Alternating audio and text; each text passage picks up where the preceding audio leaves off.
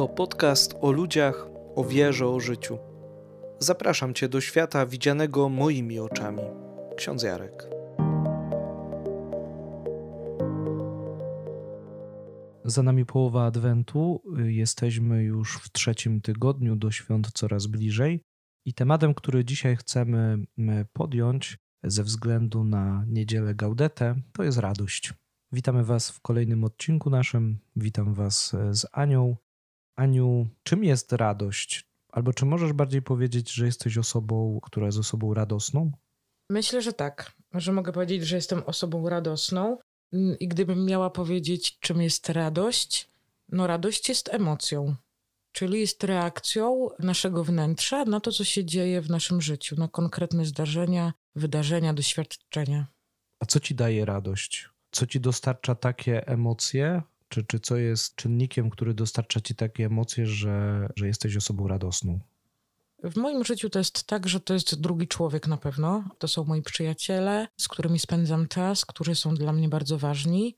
To na pewno są takie małe rzeczy na co dzień. To pewnie jest też taka droga do celu, czyli taki czas w moim życiu, kiedy ja do czegoś zmierzam i powoli realizuję swoje plany. To mi daje radość. Ja jak patrzę na radość, czy przez pryzmat radości, to myślę, że no tak jak mówisz, na pewno to jest drugi człowiek, bo, bo bez drugiego człowieka to nasze życie byłoby takie monotonne, ale też się zastanawiam, czy radości nie daje mi też służba drugiemu człowiekowi, mnie jako księdzu. To, że jestem dla, dla kogoś innego, to, że jestem dla drugiego człowieka, mogę mu poświęcać swój czas, mogę mu dawać siebie, i myślę, że to mi daje radość, takie bycie dla drugiego człowieka. Poczucie też, myślę, bycia potrzebnym. Myślę, że, że, że to też jest bardzo ważne. No tak, no bo to daje sens naszemu życiu, nie? Że, że my po coś jesteśmy. Do tego i zostaliśmy powołani, do tego i zostaliśmy stworzeni. Mamy jakieś talenty i umiejętności. I jak tak powiedziałeś o tym, że to jest taka służba drugiemu człowiekowi, no to ja tak sobie myślę o mojej pracy i zastanawiam się nad tym, nie? No bo ja jestem z drugim człowiekiem wtedy, kiedy jest mu trudno, kiedy doświadcza jakiegoś kryzysu i nie do końca ma z kim o tym porozmawiać. I być może takim rodzajem radości w mojej pracy jest takie poczucie spełnienia, nie? Że ja wiem, tak jak powiedziałeś, nie? że jestem potrzebna, bo pewnie w równy sposób tą naszą radość w życiu jakoś pokazujemy, jakoś jej doświadczamy. Nie zawsze to jest taka wysołkowatość, tylko czasem właśnie tą radością będzie to poczucie spełnienia. Ale czy, czy zawsze musimy pokazywać swoją radość? Czy, czy każdy przeżywa ją tak samo? Nie? Jeśli popatrzymy na, na otaczających nas ludzi, nie każdy przeżywa ją tak samo, no bo jesteśmy różni. Każdy z nas ma, nie wiem, inną osobowość, inny temperament, inny charakter.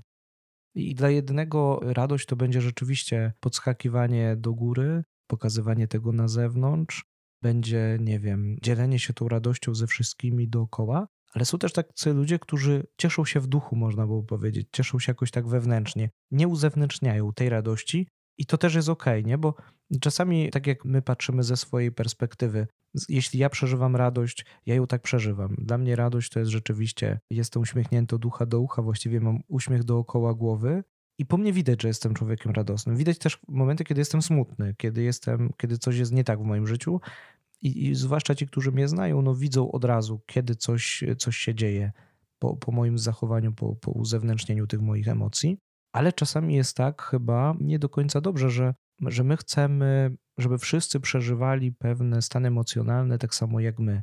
Czyli jeśli ktoś jest radosny, to musi się zachowywać tak jak my, czyli musi skakać pod sufit, musi się śmiać, a to chyba nie do końca, nie do końca o to chodzi, nie do końca to jest chyba prawidłowe. No tak, bo wtedy nie ma w nas akceptacji tego, że właśnie jesteśmy różni, nie? Bo, no bo jeżeli ktoś jest melancholikiem, no to trudno od niego wymagać, żeby właśnie skakał z radości. Dla niego takim przeżywaniem radości będzie właśnie to przeżywanie w środku, wewnątrz. No inaczej zachowuje się ekstrawertyk, nie? No ale właśnie mamy w głowie często taki obraz, że ma być tak. A jak tak nie jest, czyli jeżeli ktoś wychodzi poza schemat, to właśnie, to znaczy, że coś mu nie sprawia radości. Na przykład jak dostanie prezent. No są ludzie, którzy nie potrafią przyjmować prezentów, ale to nie znaczy, że oni się z nich nie cieszą. Po prostu nie wiedzą, jak zareagować, nie? Czują się speszeni, ale przeżywają tą radość tylko w środku, w sobie, wewnątrz. I to też, tak jak powiedziałeś, jest w porządku. tylko no, tak naprawdę problem ma ta druga osoba, która nie potrafi tego zaakceptować, że ktoś ma inaczej niż ona.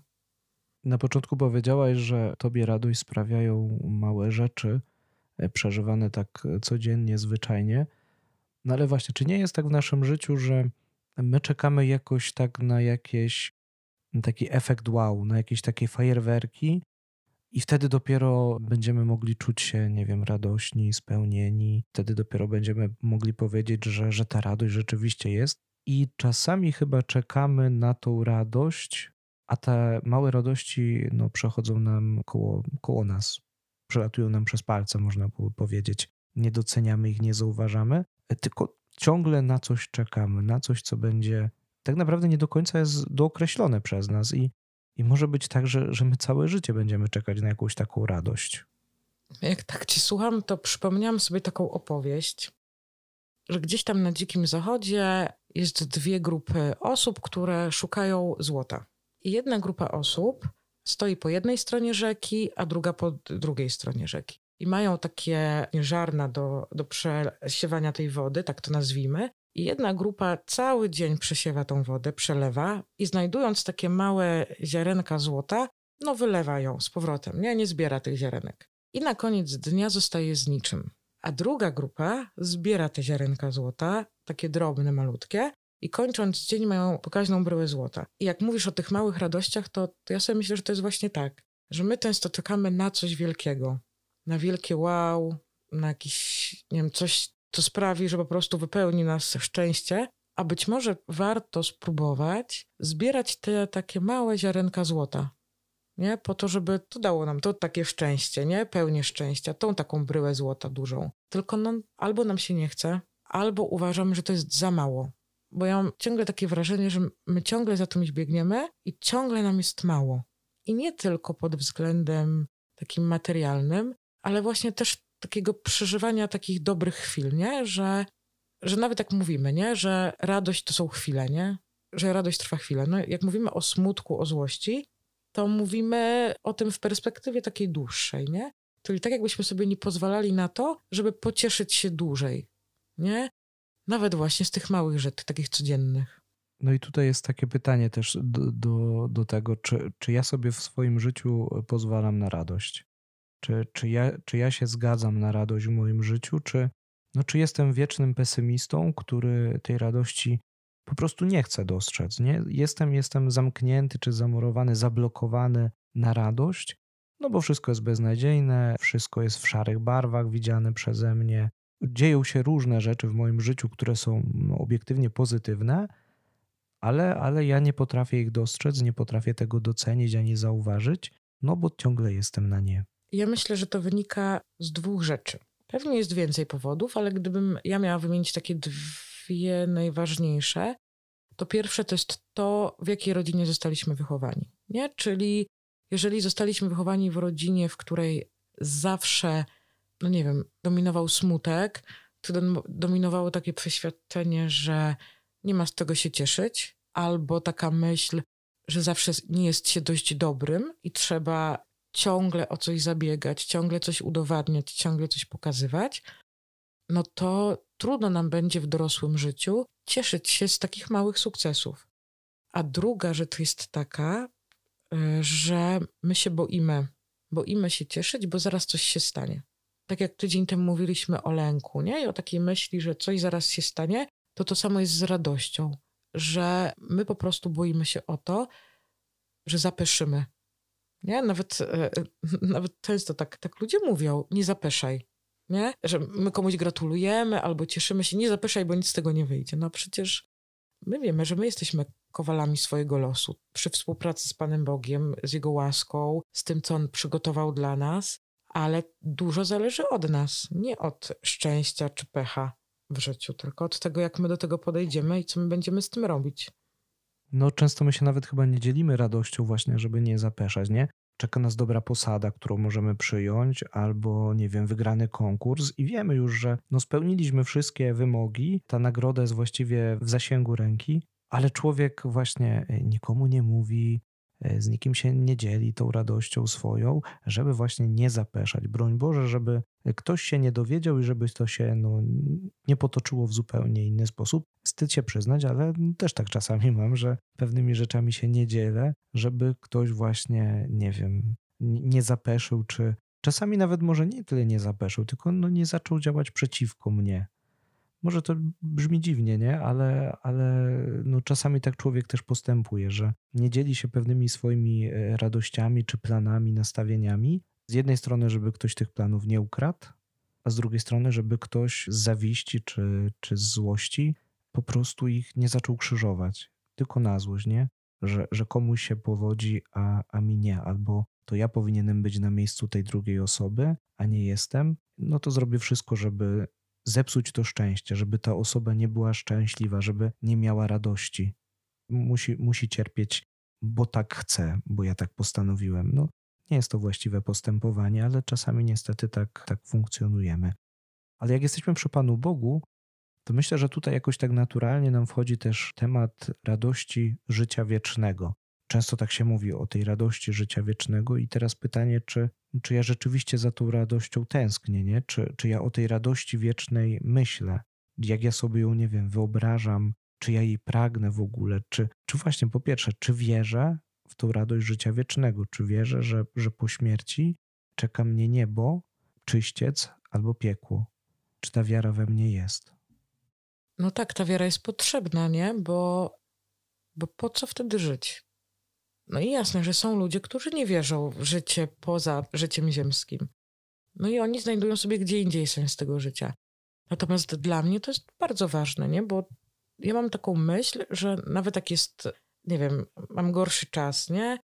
I tak myślę sobie, że to moje życie mogłoby wyglądać trochę inaczej, to potem mam, no dobra, ale to jest tylko jakieś tam, nie wiem, w najlepszym wypadku 100 lat, może więcej. A czeka mnie wieczność, nie? E, czeka mnie wieczność. Więc, y, no więc to jest istotne, nie? Chyba. I ja doświadczyłam czegoś takiego, że jakkolwiek by to nie zabrzmiało, bardzo dobrze mi się pracuje z ludźmi, którzy są w żałobie. I zastanawiałam się, z czego to wynika. U mnie to chyba wynika z tego, że ja po prostu mam nadzieję na życie wieczne i na tą radość. Nie? I jestem w stanie wytrzymać emocje tych ludzi, ten smutek, żal, złość, jakieś rozczarowanie, Właśnie dlatego, że ja jestem pogodzona ze swoją śmiercią. Oczywiście to nie jest tak, że zawsze jestem na nią gotowa, ale jestem pogodzona z tym, że to będzie, no bo śmierć jest częścią życia, już o tym mówiliśmy, nie? I chyba właśnie to sprawia, że ja to życie tutaj doceniam i się nim cieszę po prostu na co dzień. A czy masz jakiś taki swój sposób, to też może dziwnie zabrzmi, wyobrażania sobie radości życia wiecznego? Co czy za czym może najbardziej do czego może najbardziej tęsknisz w tym życiu wiecznym? Co jest takie dla ciebie najbardziej, może to jest słabe słowo, ale najbardziej atrakcyjne w tym życiu wiecznym? Chciałabym powiedzieć, że to, że nie będę musiała się malować. ale na pewno, e, jak tak sobie myślę, to mam takie wyobrażenie, tak jakby to było, to że chciałabym, żeby przywitali mnie wszyscy, których kocham tu na ziemi. Których kochałam albo dalej kocham. To jest na pewno jedna rzecz i taki, nawet się mówi, święty spokój, nie? Że właśnie taki pokój w sercu, że ja nic nie muszę, za niczym nie muszę biec, nigdzie nie muszę się spieszyć, że w ogóle po prostu jestem. Ja to tak sobie wyobrażam, że po prostu tam sobie będę. I nic już nie będzie dla mnie ważne, nie? Bo już będę miała wszystko pełnie. No i nie będę musiała o nic walczyć. Ja myślę, że dla mnie takie ważne jest ta miłość, która tam będzie panowała. Rzeczywiście taki święty spokój, o którym powiedziałaś, że o nic już człowiek nie będzie musiał zabiegać, bo będzie wszystko miał tak naprawdę. A myślę, że tym, za czym najbardziej tęsknimy na Ziemi, to już tak może wybiegając w przyszłość, to jest miłość po prostu.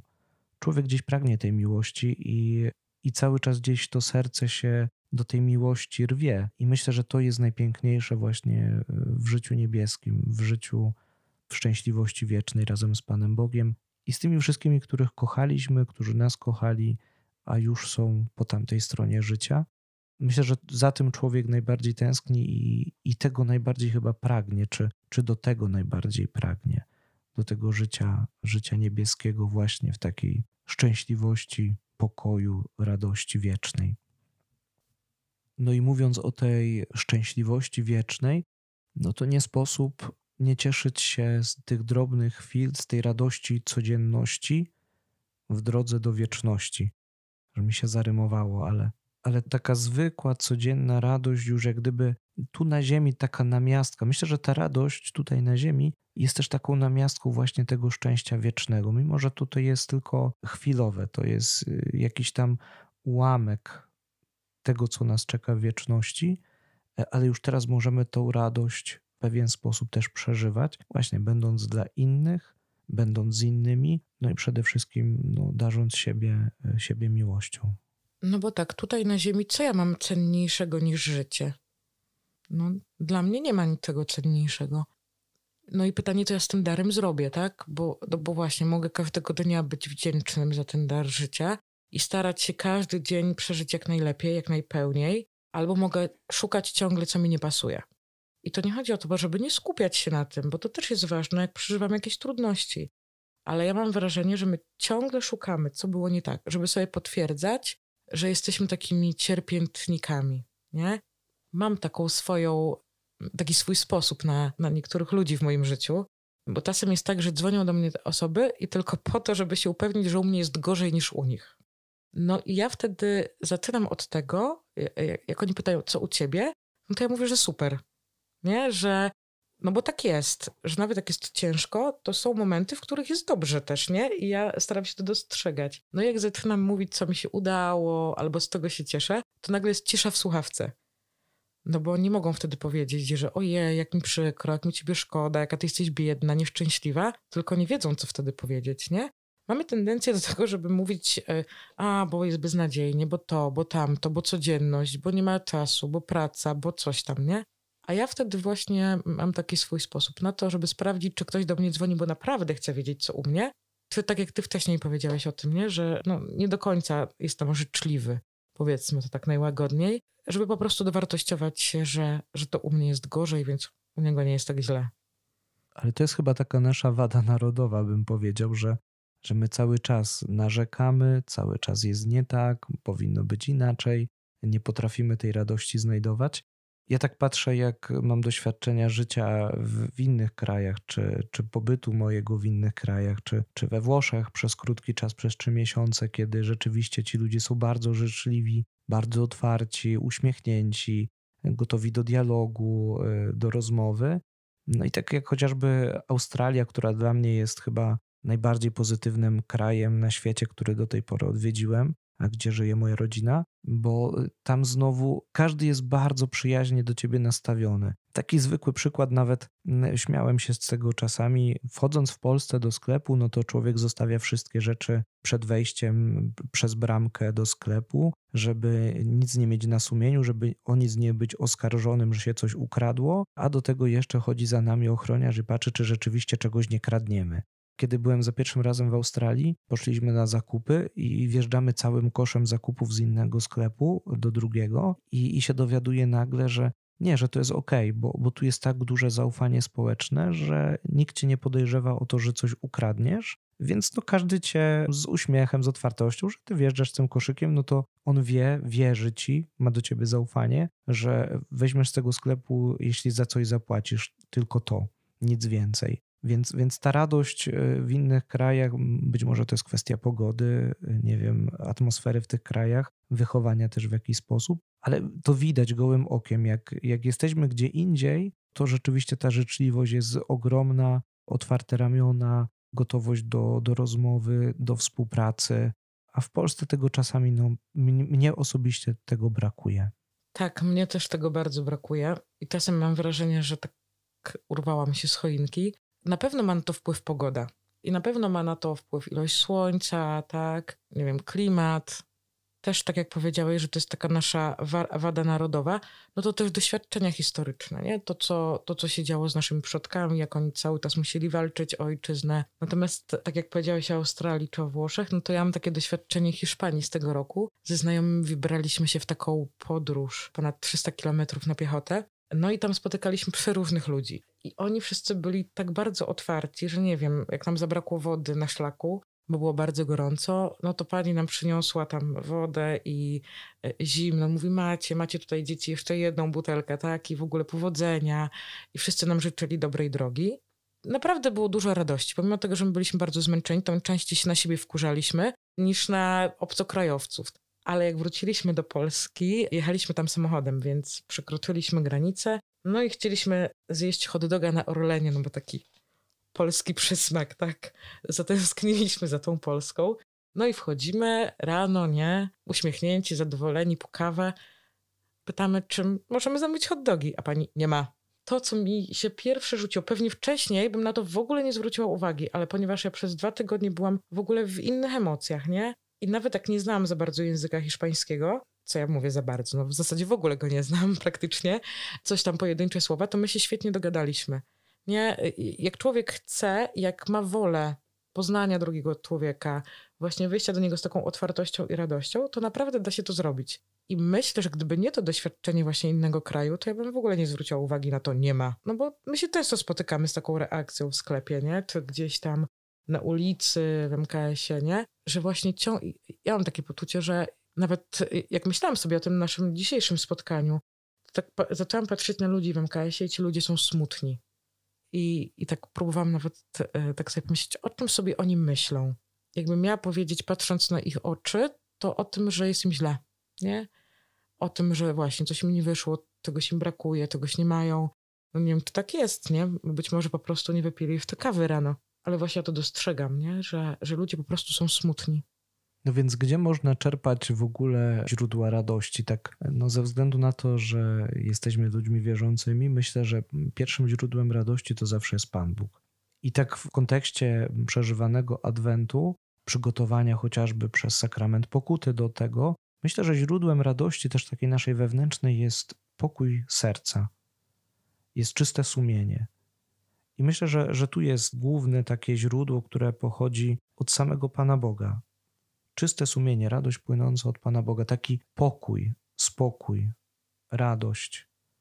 Bo jeśli, jeśli ja rzeczywiście nie mam czystego sumienia, jeśli gdzieś tam coś mi zalega w tym sumieniu, to myślę, że nie jestem tak otwarty na dobro, nie jestem tak otwarty na piękno, tylko gdzieś się zaczynam blokować, tym, ten grzech mnie zaczyna blokować. I, I takim pierwszym krokiem, który do radości można byłoby zrobić, żeby poczuć radość, pokój, Myślę, że to jest właśnie sakrament pokuty, takie oczyszczenie siebie, wyzbycie się tego wszystkiego, co gdzieś mi tam zalega, bo myślę, że sakrament pokuty jest tutaj doskonałym sposobem na to. Stanięcie w prawdzie przed sobą, przed Panem Bogiem i też zaczęcie porządkowania swojego życia, zmiany pewnej, po to, żeby osiągnąć radość, żeby osiągnąć pokój. Jak porównałeś sakrament pokuty do porządkowania, to tak sobie pomyślałam, że no, kiedy ja się czuję najlepiej na przykład w swoim mieszkaniu, nie? Wtedy, kiedy ja sobie tak go uporządkuję, tak poukładam, no właśnie, że jest mi w nim dobrze, że czuję się w nim bezpiecznie. I myślę, że to jest bardzo ważne, nie? Żeby stanąć w takiej prawdzie, bo też z drugiej strony, nie? Co, nam, co nam daje sakrament pokuty? Bo to nie chodzi o to tylko, żeby wyznać grzechy, nie? Ale też, żeby po pierwsze wybacza nam Pan Bóg, ale my sami sobie wybaczamy. Też o tym ostatnio mówiliśmy. I wtedy możemy jakby pozwolić sobie na tą radość, tak? To znaczy, że ja jestem godny, nie? Że ja mogę, bo są takie osoby, które myślą sobie, że nie zasługują na to.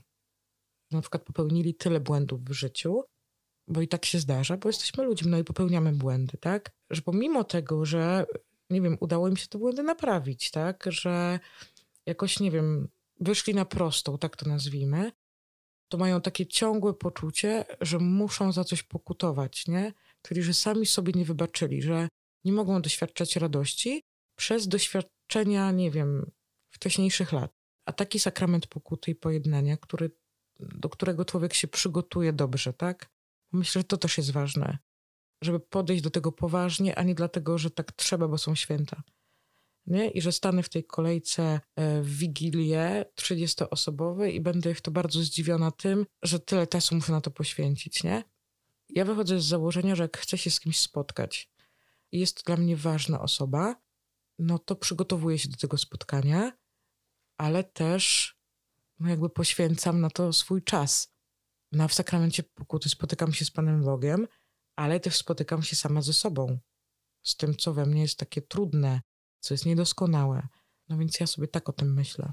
Sakrament pokuty jest w ogóle takim no, pięknym sakramentem, chociaż towarzyszą temu różne rzeczy.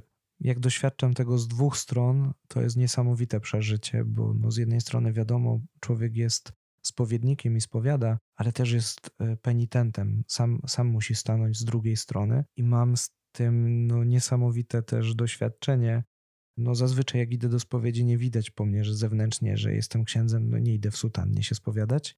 Chociaż i tak czasami się zdarza, że idę w sutannie i klękam do, do kratek konfesjonału, ale miałem kilka takich przypadków, gdzie no, były szkołą dla mnie też jak chociażby chciałem się kiedyś wyspowiadać, stanąłem w kolejce, ksiądz się spóźnił do konfesjonału, bo miała być spowiedź od godziny 17.30, przyszedł 17.50, wyspowiadał jedną osobę przede mną. Kiedy ja podchodziłem do kratek konfesjonału, to zostałem opieprzony, że w ogóle przychodzę się spowiadać i że on już teraz nie ma czasu, bo ktoś musi mszę świętą odprawić i on mnie nie wyspowiada i żebym w ogóle kiedyś tam sobie przyszedł, nie, nie teraz. I to są, to są takie sytuacje, kiedy no, człowiekowi otwierają się, siedząc z tej drugiej strony oczy i, i stara się być bardziej uważny na drugiego człowieka. Myślę, że to też jest taka szkoła Pana Boga, że, że Pan Bóg przez takie sytuacje też mnie jako, jako spowiednika uczy takiej wrażliwości na drugiego człowieka.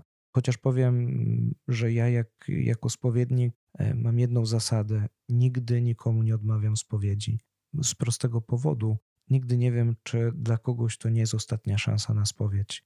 I nawet jeśli nie mogę wyspowiadać przed mszą świętą, bo rzeczywiście ludzi w kolejce jest tak dużo, że, że nie ma takiej możliwości, żeby wyspowiadać, to zawsze mówię: przyjdę po mszy świętej, wyspowiadam. Tak samo nigdy nie, nie stawiam jakiejś bariery. Jeśli ktoś chce się u mnie spowiadać, zawsze można się umówić, można się spotkać. Mam takie przypadki już w swoim życiu, że nawet dojeżdżam do, do penitentów, żeby ich wyspowiadać. I nie, nie mówię po to, żeby się chwalić, tylko, tylko każdy z nas, jeśli chce, to może znaleźć sposób na to, żeby się z Panem Bogiem pojednać. I, I, jeśli mi rzeczywiście zależy, jeśli to spotkanie, tak jak powiedziałaś, jest dla mnie wartościowe, jeśli jest ono dla mnie ważne, to ja zrobię wszystko, żeby się spotkać. Spotkać z Bogiem w sakramencie pokuty. I, I mimo, że będą jakieś przeciwności, mimo, że będą trudności, mimo, że czasem trafię na spowiednika, który będzie miał gorszy dzień, to ja tak mam świadomość, że nie spowiadam się księdzu, spowiadam się Panu Bogu. A ksiądz jest tylko bardziej lepszym czy, czy gorszym narzędziem w ręku Pana Boga ale jak gdyby mnie osobiście tutaj no, nie, nie, blokuje, to nie jest jakimś, nie stanowi przeszkody ta osobowość tego księdza, nie stanowi dla mnie przeszkody też, czy to jest, nie wiem, wikariusz, prałat, proboszcz, czy ktoś inny. Nie, ja się idę spowiadać przed Panem Bogiem. Tak, ja się bardzo musiałam długo uczyć tego, żeby właśnie osobowość kapłana nie przeszkadzała mi w tym, żeby się właśnie wyspowiadać, nie? Czyli żeby wyrobić w sobie takie przekonanie, że ja tam idę dla siebie, po to, żeby się pojednać z Panem Bogiem, a właśnie nie wybieram sobie tego efektu wow na przykład, nie? Po tej spowiedzi to już w ogóle dostanę skrzydeł, nie?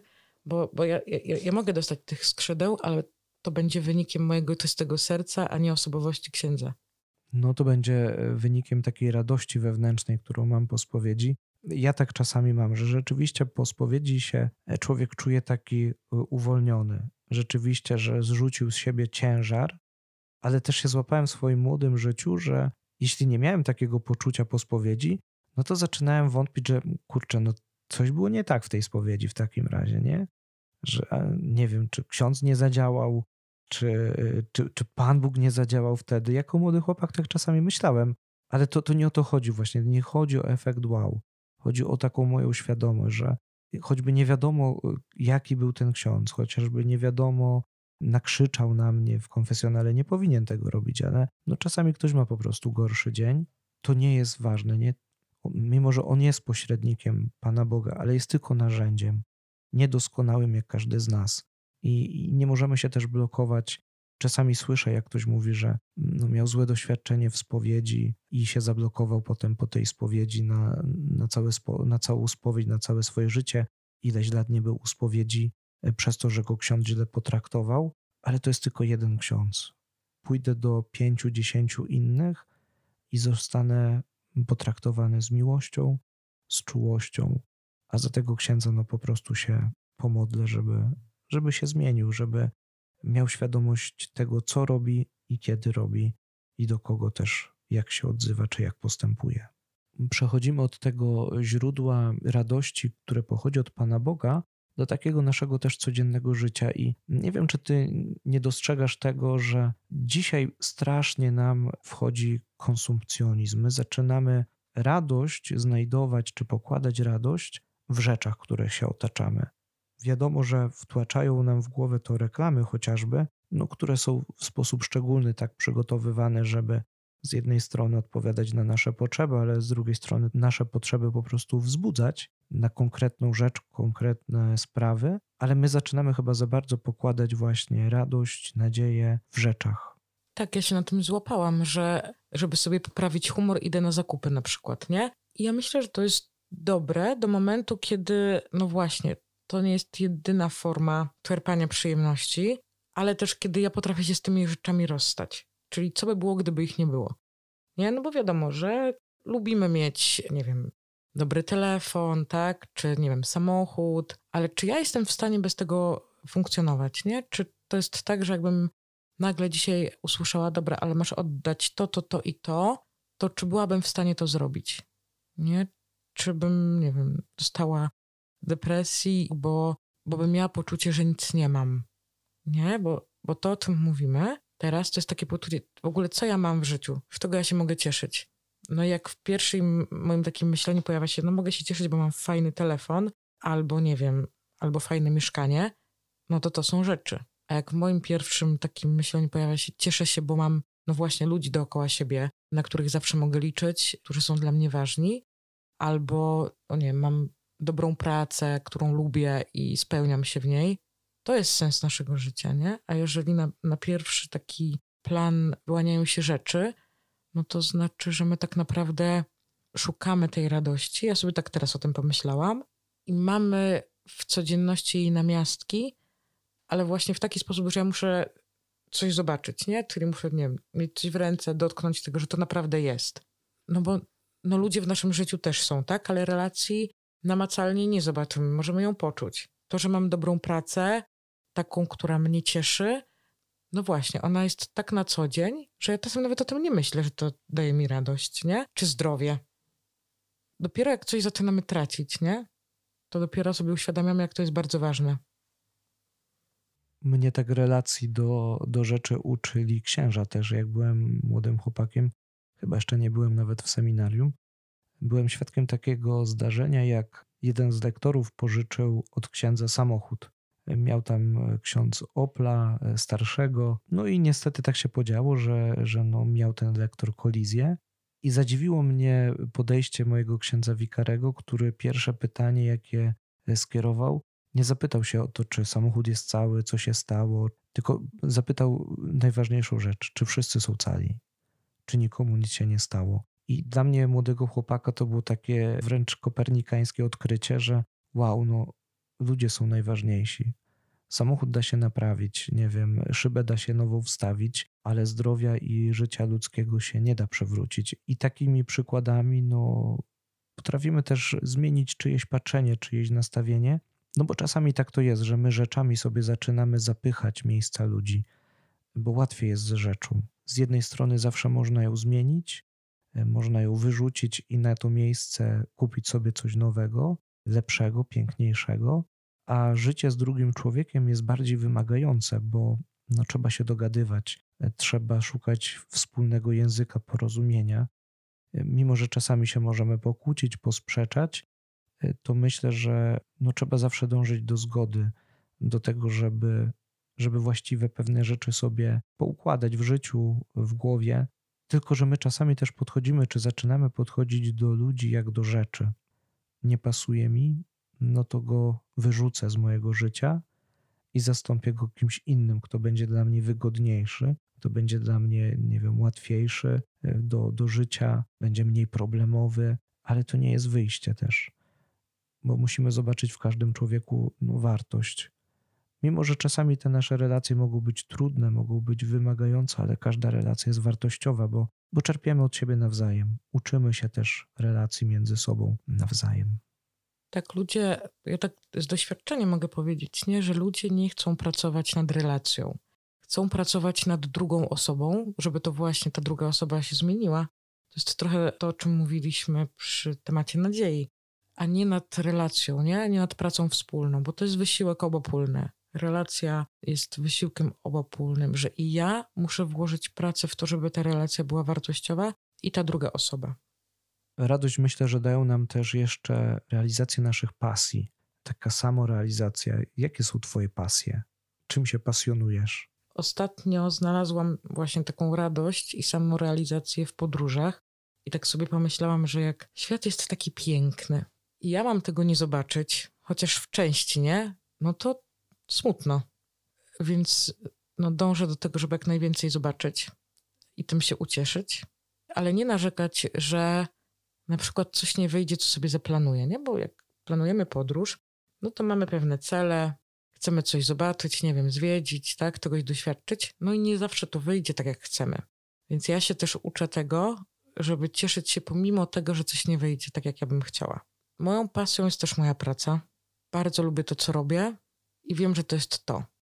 I jakbym tak miała cofnąć się te 9 lat wstecz, kiedy decydowałam się na to, co będę robić w życiu, no to bym nie zmieniła swojej decyzji. I myślę sobie, że moją pasją też jest drugi człowiek. No to się trochę łączy z tą pracą. Ale ja po prostu lubię ludzi. Lubię słuchać ich historii. Lubię być z nimi w, w ich emocjach.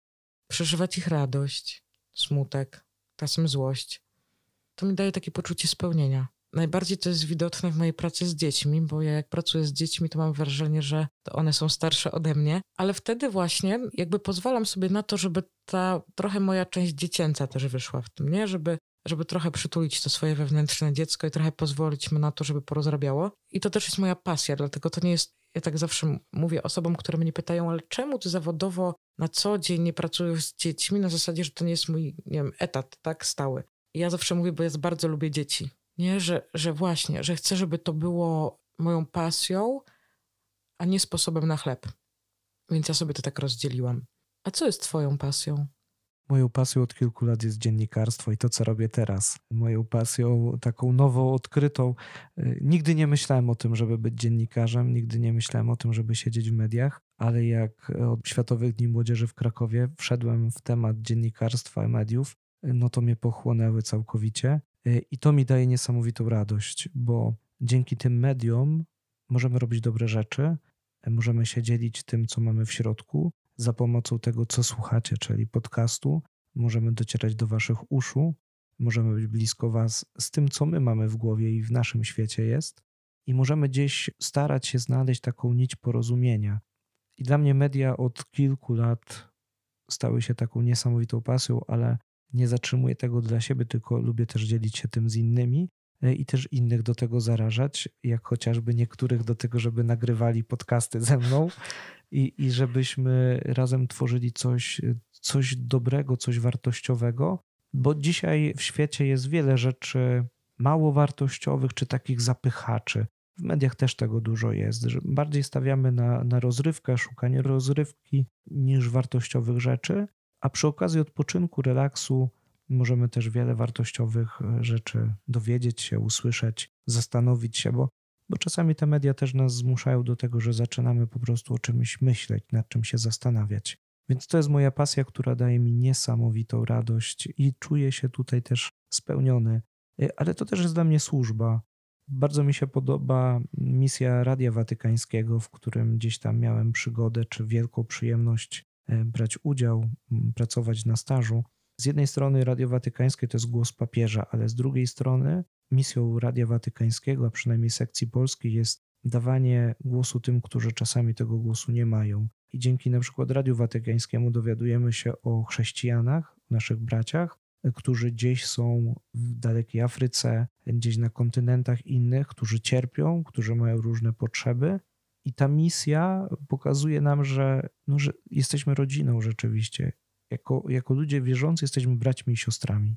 Oprócz tego też lubię się dzielić swoją wiedzą ze studentami. Miałem taki epizod w swoim życiu. Ja ze studentami trochę pracowałem, a teraz też, jak mam tylko okazję, to tą swoją wiedzą się dzielę z innymi, czy z katechetami, czy z nauczycielami, bo, bo media to jest szeroki świat i, i piękny świat, o który trzeba czasami zawalczyć i, i zadbać. Jak tak na początku powiedziałeś, że po tobie widać, e, to jesteś radosny, ty smutny, no to widać, że to daje ci radość. Widać i słychać. Kończymy dzisiejszy odcinek o, o radości. Życzymy Wam takiej radości na każdy dzień, żebyście w tych nawet małych, drobnych chwilach tą radość potrafili odnaleźć. Takiej zwykłej swojej, nawet szarej codzienności, żeby ten jeden promyk słońca, który w tym szarym dniu się pojawi, żeby sprawiał Wam radość i zarażajmy się tą radością nawzajem. Żebyśmy nie byli smutnymi ludźmi z MKS-u, tylko żebyśmy byli ludźmi pełnymi radości, nadziei, wiary, abyśmy to życie nasze w radości też przeżywali. Dobrego czasu dla Was i do usłyszenia.